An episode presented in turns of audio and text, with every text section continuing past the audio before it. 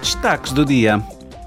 Amanhã, a Comissão do Ambiente, da Saúde Pública e da Segurança Alimentar e a Comissão dos Assuntos Económicos e Monetários examinarão o regulamento delegado Taxonomia Climática da UE.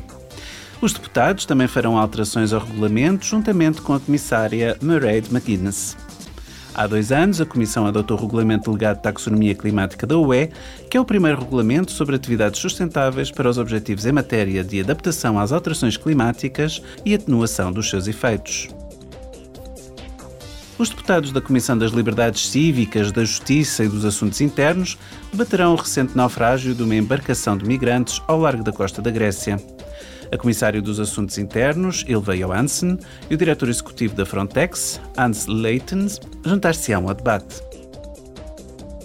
Também amanhã, a Comissão das Liberdades Cívicas, da Justiça e dos Assuntos Internos aprovará a sua posição sobre as infrações penais e as sanções aplicáveis à violação e ao desvio das medidas restritivas da UE nos Estados-membros. As sanções propostas incluem penas de prisão para as pessoas e multas para as empresas que, por exemplo, não congelem os fundos ou não apliquem uma proibição de viagem.